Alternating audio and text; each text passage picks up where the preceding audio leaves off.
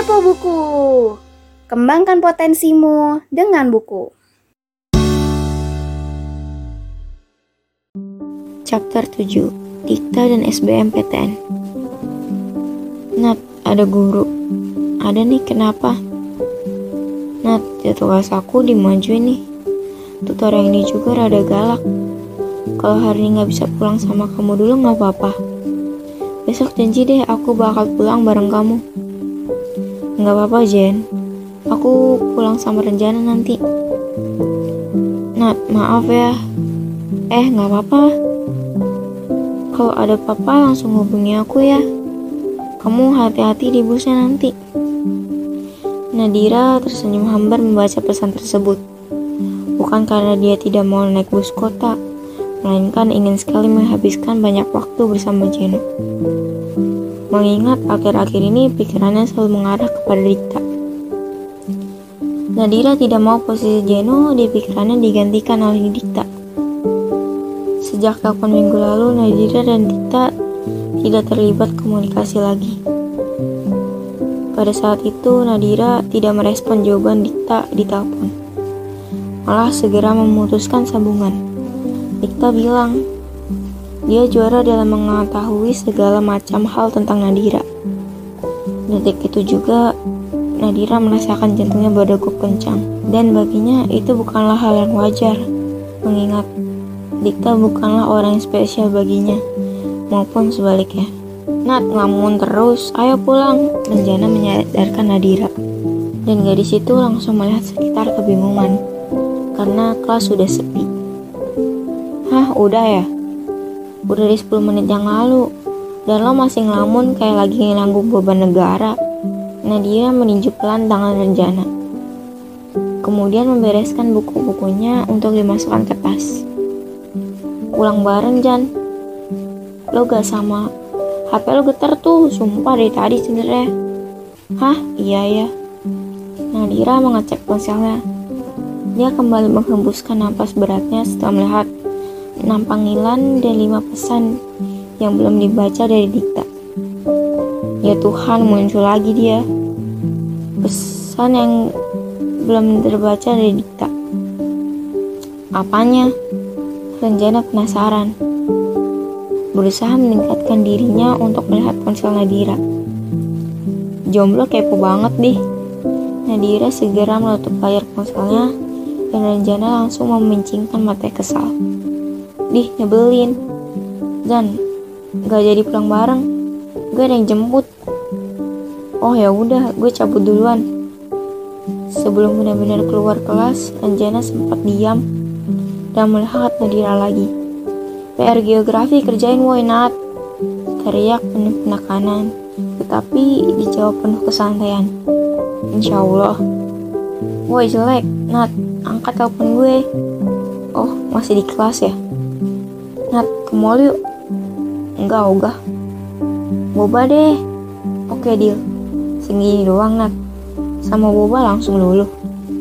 Sama cowok lain gak boleh gini. Berisik, jadi gak?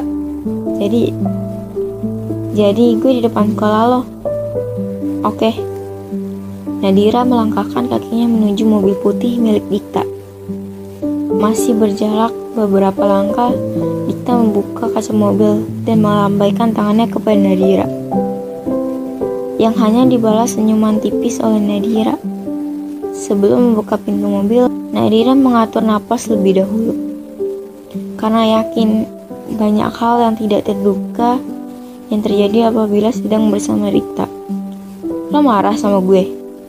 Belum sempat Nadira menundukkan dirinya di kursi, Dikta sudah memberikan pertanyaan yang berhasil mengagetkannya.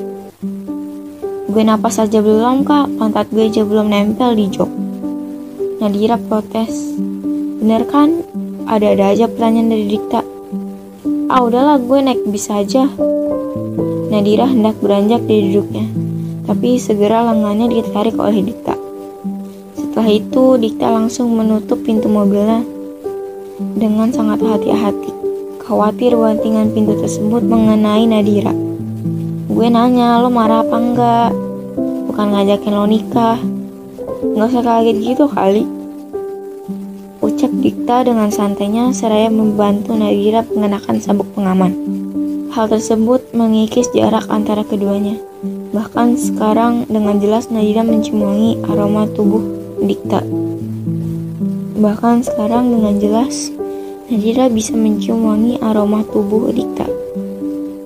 Jantung Nadira kembali berdegup kencang, bahkan merasakan susahnya untuk bernapas. Muka lo tegang banget. Gue mau masangin sabuk pengaman kali, bukan mau cium lo. Lagi Dikta berucap sangat enteng. Tidak berpikir kata-katanya bisa merubah wajah Nadira. Apa sih lo ngaco? Nadira berusaha ketus dan memalingkan wajahnya. Ya udah, lo marah nggak sama gua? Marah apaan sih? Ya marah, habisnya lo seminggu ini lo nggak ngechat gue. Emang harus yang ngechat lo? Enggak sih. Dita kembali duduk dengan benar dan pandangan mengarah ke jalan. Tapi biasanya dalam seminggu ada aja yang bikin gue repot. Seminggu ini gak ada. Lanjut terdengar mengejek. Enggak, lama lah. Ayo jalan, gue udah lapar. Nadira makin gugup. Dia tidak memiliki alasan kuat untuk marah dan menjauh dari Dita. Dia tidak mungkin juga menjelaskan bahwa dirinya menjauh dikarenakan pikirannya akhir-akhir ini dipenuhi Dikta. Dikta seakan mengerti dan memilih untuk tidak bertanya lagi. Dia menjalankan mobilnya menjauhi area sekolah. Nat, panggil Dikta pelan setelah beberapa menit perjalanan. Mereka hanya diisi hening. Nadira hanya berdeham pelan. Maaf ya kalau gue ada salah dan bikin lo ngejauh selama seminggu ini. Dikta terdengar serius. Beberapa kali dia melirik Nadira, membagi konsentrasinya menyetir, dan memperlihatkan gadis itu lebih banyak diam dan galak. Apa sih kak? Balas Nadira pelan dan bingung. Lagian lo kayak ngejauh, dan gue merasa bersalah. Apaan sih, orang gue biasa aja. Bukan salah gue kan Nat, kalau lebih tahu tentang lo dibandingkan Jeno. Nadira membenarkan posisi duduknya yang terasa tidak nyaman. Dia tidak mengerti dengan Dikta yang masih saja membahas soal itu, sementara dirinya tidak punya cara jitu untuk menghindar. Tegang banget lo ditanya gitu doang, sambung Dikta dengan senyum miring terlihat di spion depan. Lo nanya mulu kayak Dora, sahut Nadira ketus, dan balas kekeh menyebalkan dari Dikta. Ada chat tuh. Dikta menggerakkan dagunya ke arah ponsel. Dia punya cara jitu untuk menghindar. Tegang banget loh ditanya gitu doang, sambung Dikta dengan senyum miring terlihat di spion depan. Lo nanya mulu kayak Dora, sahut Nadira ketus, dan balas kekeh menyebalkan dari Dikta. Ada chat tuh. Dikta menggerakkan dagunya ke arah ponsel yang diletakkan di kompartemen antara jok mereka.